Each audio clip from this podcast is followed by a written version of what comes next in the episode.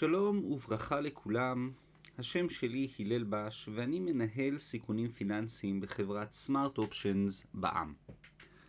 והיום אני רוצה לדבר איתכם על התחזית להעלאת ריבית של הפד.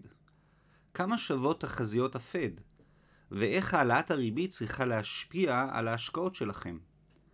זוכרים שרק לפני שנה הפד אמר שלא יעלה את הריבית עד 2024? אז אמר. עד כמה הבנק המרכזי האמריקאי מעורב כיום בשוק ההון? מדוע הוא צפוי לעבור לריסון מוניטרי והעלאת ריבית? במה שונה המצב כיום מהעלאות הריבית של העבר? האם הפד ימשיך לתאם ציפיות בצורה כל כך הדוקה עם שוק ההון?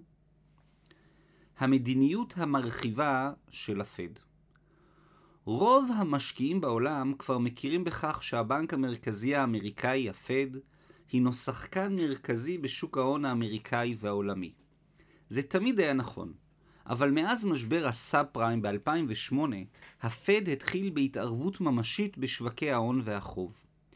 תחילת משבר הקורונה 2020 הובילה את נגיד הבנק המרכזי בארצות הברית להכריז על שורה של צעדים מוניטריים וחדשניים, שבמסגרתם הפד הזרים נזילות רבה לשווקים. במטרה למנוע קריסת שווקים ונפילה למשבר פיננסי עולמי, הבנק המרכזי הנהיג מדיניות מתערבת, קיצונית, תקדימית וכמעט חסרת גבולות. נפילות השערים החדות של מרץ 2020 הובילו את קובעי המדיניות להצהיר כי הם יתמכו ויעזרו לכל ובכל מחיר. אם נפשט את הדברים נאמר כי הפד הדפיס כסף בקנה מידה שלא ראינו מעולם.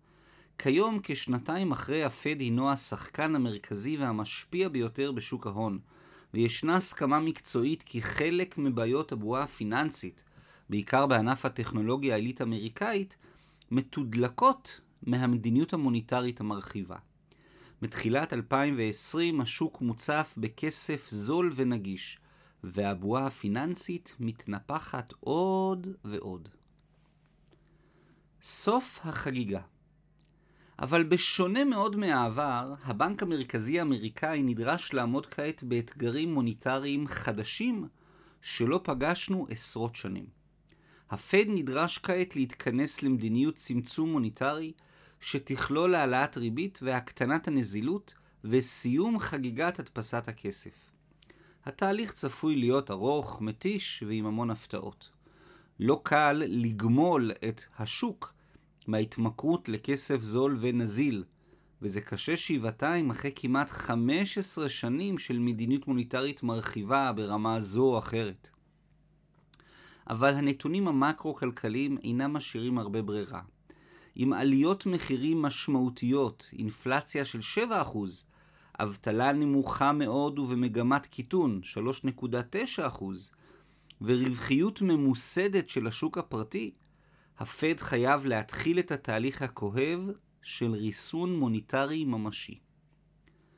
מדיניות הפד הקודמת התהליך יתחיל בחודשים, בחודשיים הקרובים, והוא צפוי להיות שונה מאוד מהמוכר והצפוי.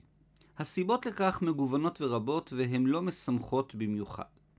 מבחינה מקרו-כלכלית, ריסון מוניטרי של הפד כפי שאירע בעבר, למשל ב-1999, 2004 ואפילו קצת ב-2015, בוצעו בסביבת אינפלציה נמוכה.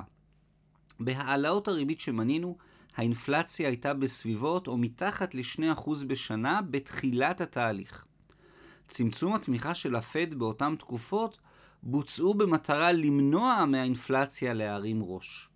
על כן לבנק המרכזי האמריקאי הייתה גמישות רבה בבואה להעלות ריבית, והיא יכלה להיות יותר קשובה לחששות של שוק ההון. הפד של העבר גיבש מדיניות יחסית מתונה, עם יכולת תגובה רחבה המשקללת הן את הנתונים הכלכליים והן את רחשי הלב של המשקיעים. מדיניות הפד צפויה להיות שונה מאוד. הבנק המרכזי האמריקאי הגיע כעת לנקודת הפיתול, עם אינפלציה גואה, אבטלה נמוכה, שוק עבודה מאוד צפוף, מעט עובדים, הרבה משרות, שוק הון גואה. הפד מחויב לבצע פעולות מהירות ומעט כואבות. ייתכן וההכרה המאוחרת בכך היא המניעה העיקרית של ירידות השערים שאנו רואים בשבועות האחרונים. באופן כללי, התנאים המקרו-כלכליים שמנינו מתאימות יותר דווקא לסוף תהליך הריסון המוניטרי והמחזור הכלכלי. אבל הפד רק מתחיל כעת בתהליך, והפעם הוא לא יכול להרשות לעצמו את המדיניות המתונה, הגמישה והקשובה של העבר. הפד נדרש כעת לטפל באינפלציה ממשית שכבר ממש הרימה ראש, ואין לו ברירה אלא לנסות ולהתעלם מרעשי הרקע של שוק ההון. הרחק מאזור הנוחות בסוף ינואר 2022 נגיד הבנק המרכזי האמריקאי ג'רום פאוול הכריז כי הפד מפסיק להיות הליווי הצמוד של שוק ההון, וכי הוא אינו מתחייב עוד למתווה חד ומוסכם מראש במדיניות הריסון המוניטרי, שזה בעצם העלאת הריבית וצמצום הדפסת הכסף. אם בעבר ראינו את הפד קובע לוח זמנים ברור למדיניות הבנק המרכזי מתוך רצון לתאם ציפיות עם שוק ההון ולמנוע פאניקה בשווקים, המציאות הכלכלית החדשה כבר אינה מאפשרת זאת. הפד נדרש כיום להגיב במהירות לנתונים המקרו-כלכליים המתחדשים, והיכולת שלו להרגיע מראש את השווקים קטנה מאוד ביחס לעבר. אף בנק מרכזי לא אוהב להיות במצב שנוצר, אבל זה המחיר הכואב של שנים של מדיניות קלה ומרחיבה, שנים שבהם שוק ההון התמכר לכסף זול ונגיש. כעת הגיע שלב הגמילה, וכפי שאנו רואים, היא צפויה להיות רועשת וגועשת. הצהרות לחוד ומציאות לחוד. כולנו זוכרים את ההצהרות הבומבסטיות של הבנק המרכזי האמריקאי שהכריז אך לפני פחות משנה, במרץ 2021, כי לא צפויה העלאת ריבית לפני 2024.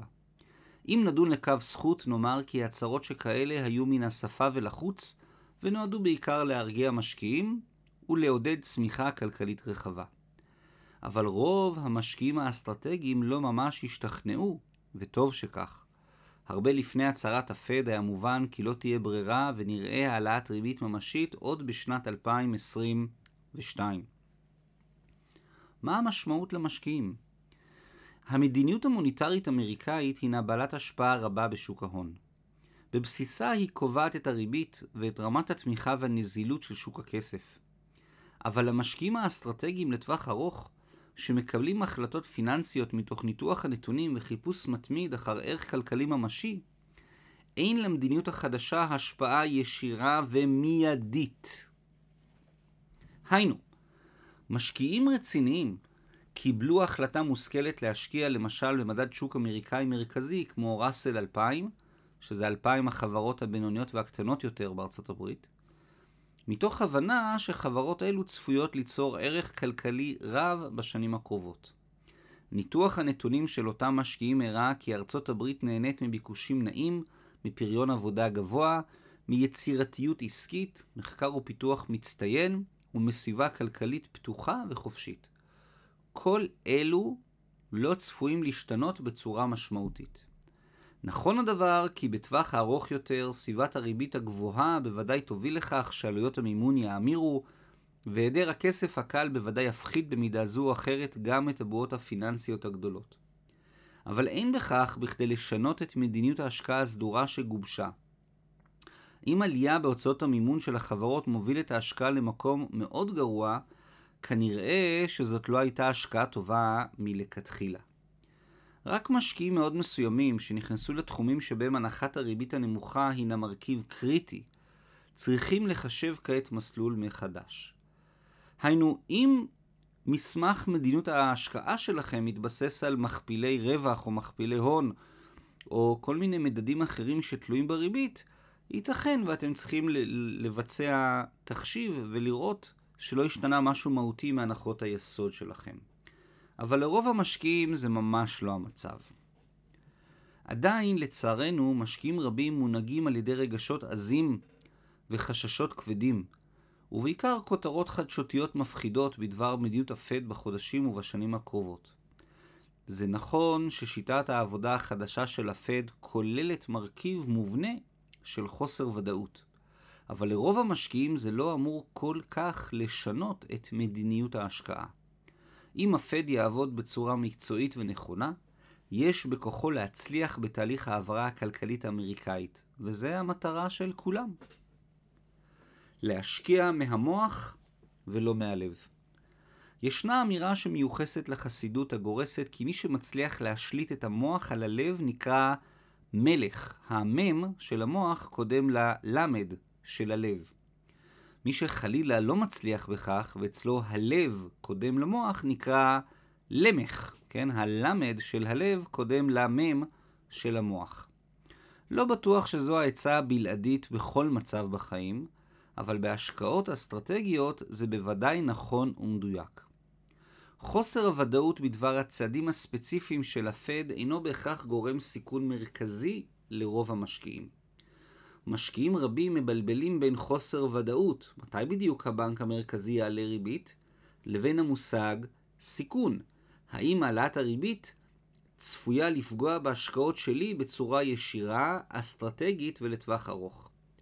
חוסר הוודאות מוביל אותנו לרגשות עזים ולרצון עז לפעול ולנסות לשנות את הדברים. אבל עלינו לפעול באופן יותר רציונלי, ולא להיבהל ממדיניות הבנק המרכזי המחודשת.